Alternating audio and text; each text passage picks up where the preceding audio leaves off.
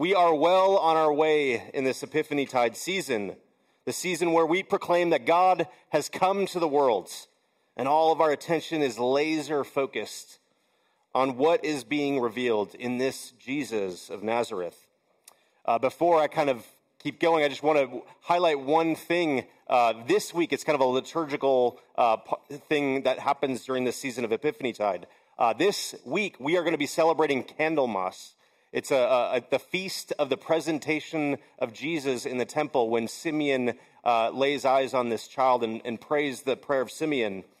Uh, we will celebrate this, and one of the things we do on Candlemas is we bless candles.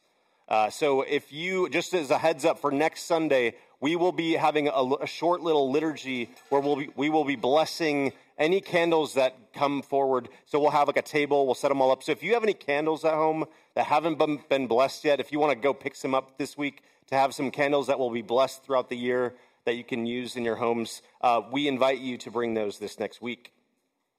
This year, we are spending the majority of our time in the Gospel of Matthew. I think I've mentioned this a few weeks ago. And last week, we heard Angela uh, on talking about Jesus' proclamation of repent, for the kingdom of heaven is near, right? From Matthew 4. Today, we come to the very first of Jesus' teachings that we find in the Gospel of Matthew the beloved and well known Sermon on the Mount. Personally, it's one of my favorite places to go in all of the Gospels. But before we dig into the Beatitudes this morning, there's some context that I want to highlight for us this morning. It comes just before our reading from today. In, it starts in verse 23 of chapter 4. Let me read it for us really quickly here. In verse 23, it says, Jesus went throughout all Galilee, teaching in their synagogues and proclaiming the good news of the kingdom and curing every disease and every sickness among the people. So his fame spread through all Syria, and they brought to him all the sick, those who were afflicted with various diseases and pains, people possessed by demons, or having epilepsy, or afflicted with paralysis, and he cured them. This is the backdrop for Jesus' Sermon on the Mount. Up until this point in the Gospel of Matthew, it's been all narrative. Matthew's telling the story of Jesus from his birth all the way up to these early moments in his earthly ministry. And this little section at the end of chapter 4 functions as a bit of a summary. This kind of wraps up all that Jesus has been doing in, in Galilee as he's been traveling around. He's been teaching, he's been announcing the kingdom, healing and curing all sorts of diseases. But now, here in Matthew chapter 5, the narrative turns to teaching. Matthew introduces to us his, the Jesus' first major teaching in his gospel. And this is a monumental teaching, isn't it? Three whole chapters devoted to the Sermon on the Mount. This sermon is significant for Matthew, and it has all sorts of allusions to Moses on the mountain bringing the law from God to the people in the Old Testament. This is how significant this teaching is for Matthew. And just as Jesus was announcing this kingdom as he's traveling through, through Galilee. Now in chapter 5, Jesus in his sermon begins to describe this kingdom. Jesus' teaching is all about what it means to live in the kingdom of God that has come near.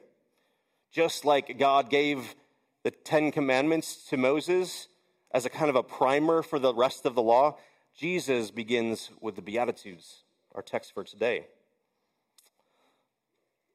But the Beatitudes aren't intended to be merely a list of rules to be in covenant relationship with God. No, what Jesus is doing here in the Beatitudes is giving a description of the kind of life that exists in the kingdom of God. Beatitudes sort of pull back the window, the curtain, and, and give us a picture of what the kingdom of God looks like in our lives as we have them. Do you want to know what the kingdom of God looks like? It looks like the poor in spirit, the meek, the pure in heart, the merciful, the peacemakers. Stuff that is already actually happening in their midst in Jesus' ministry. In a lot of ways, it's actually hard to describe what Jesus is doing here in the Sermon on the Mount because he's not just merely, like I said, giving the disciples a list of rules to follow or a new law that they need to abide to. And the best analogy I could think of, and this isn't a great analogy, but the, the, the best I could think of was, was what Jesus was doing in the Sermon on the Mount here uh, is is akin to this experience that I had with my son Thaddeus in his, when he first started school back in Milwaukee. We decided to put Thaddeus in a Montessori school. Um, and at this school, they always em- encouraged the parents to come and kind of observe the classroom. So I took them up on it. I, I went and observed the classroom.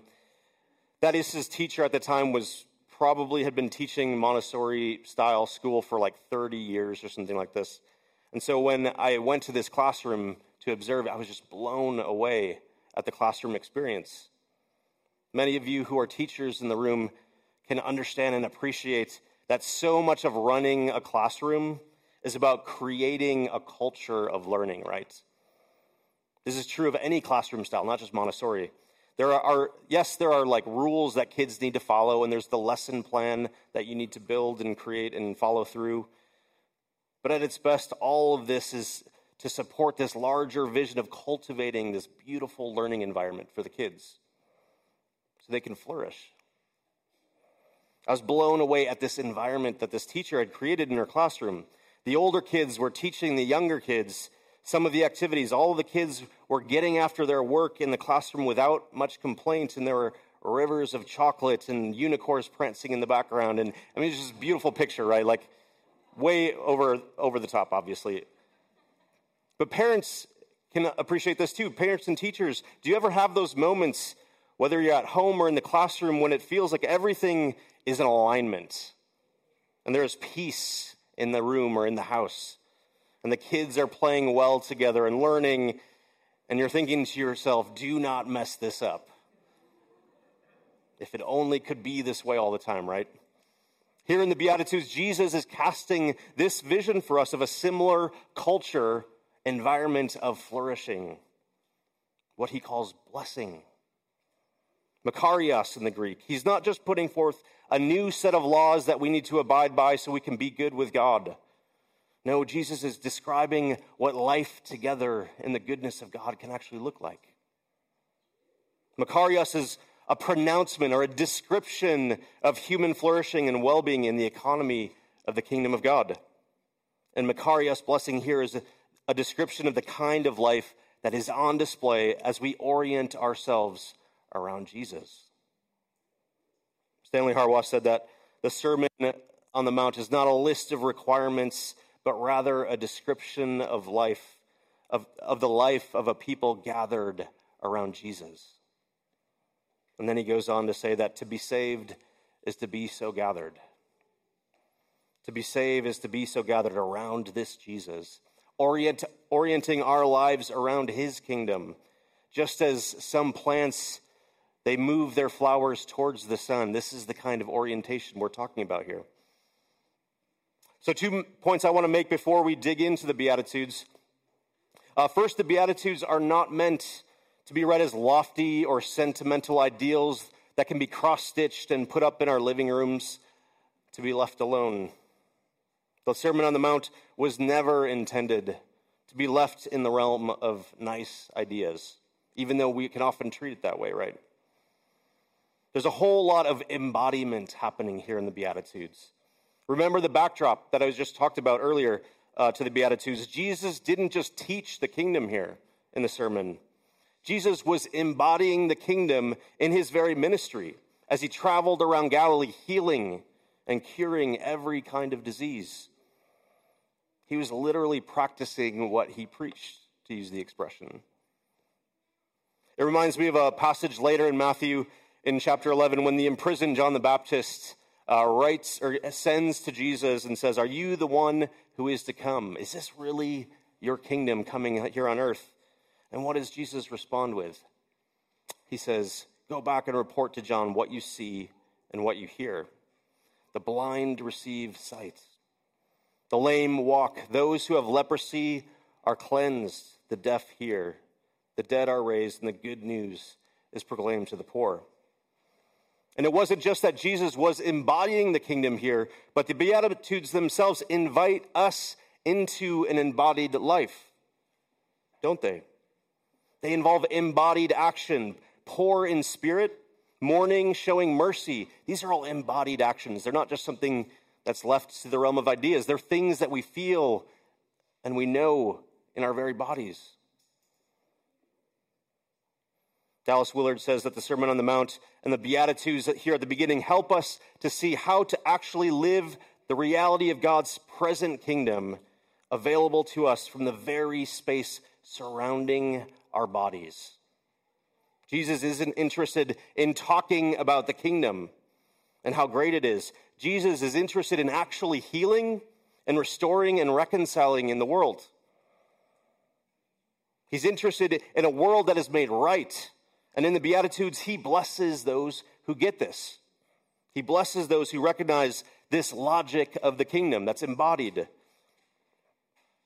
The last thing I'll say before we turn to the Beatitudes themselves is that Jesus is inviting us into a radical reorientation of life in these verses.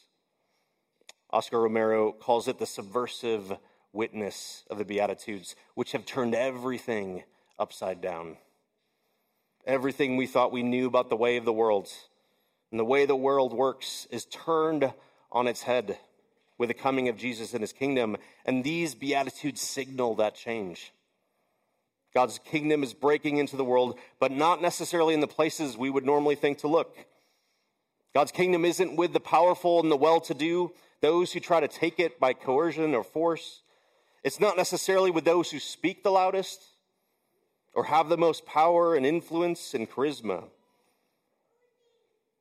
If we want a sense of what the kingdom looks like, Jesus says, maybe we should look and pay attention to the poor in spirit, the meek, the peacemakers. Maybe we'll find the kingdom among the least of these, the poor, the oppressed, and those on the margins. Maybe, just may, maybe, we'll find this Makarios blessing when we come near to these people in our lives. But this runs counter to the way our world works, doesn't it? I once heard a preacher share that everything we learned about the world, we learned on the playground in grade school. We learned about power and influence and popularity there, didn't we? I'm sad to say, for those of us who have grown up into adulthood, not much has changed, has it? We learned how power, how influence, how popularity help you get ahead in life, even if it means at the expense of others. And the goal for so many people is to acquire more and more and more in life. This is the way of the, our broken worlds. This is why the Beatitudes feel so upside down to us and subversive because they run counter to what we learned on the playground. But in the midst of a world that seems to only know how to operate through the lens of power and influence and popularity, today we proclaim the good news that Jesus came into this world to embody and reveal to us an upside down kingdom that through him can truly transform and heal. The world says, Blessed are the well to do, those who have it all together. Blessed are those who get ahead in life. But Jesus says, Blessed are the poor in spirit. Blessed are those who lack, those who are worn down by the endless plight of being trampled on, and whose constant struggle to survive crushes their spirit. The kingdom of God is for them, and God will set things right in the end.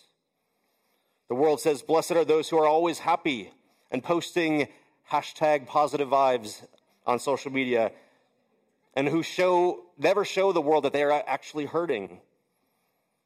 The ultimate goal in life for many of us is to avoid all pain and suffering and death. But Jesus says, Blessed are those who mourn. Blessed are those who see and know personally and intimately that all is not right in the world, and they grieve that. Blessed are those who carry with them the utter grief and sadness of loved ones lost and dreams deferred. The kingdom of God is for them. And Jesus promises that comfort will come. The world says, Blessed are the billionaires and those who make a name for themselves Blessed are those who get ahead in the world, who amass power and wealth no matter the cost. Blessed are those who carve up the earth and take the land for themselves. But Jesus says, Blessed are the meek. Blessed are the trampled on and the abused. Blessed are those who refuse to live lives marked by power and coercion. Blessed are those who recognize the land was never meant to be taken.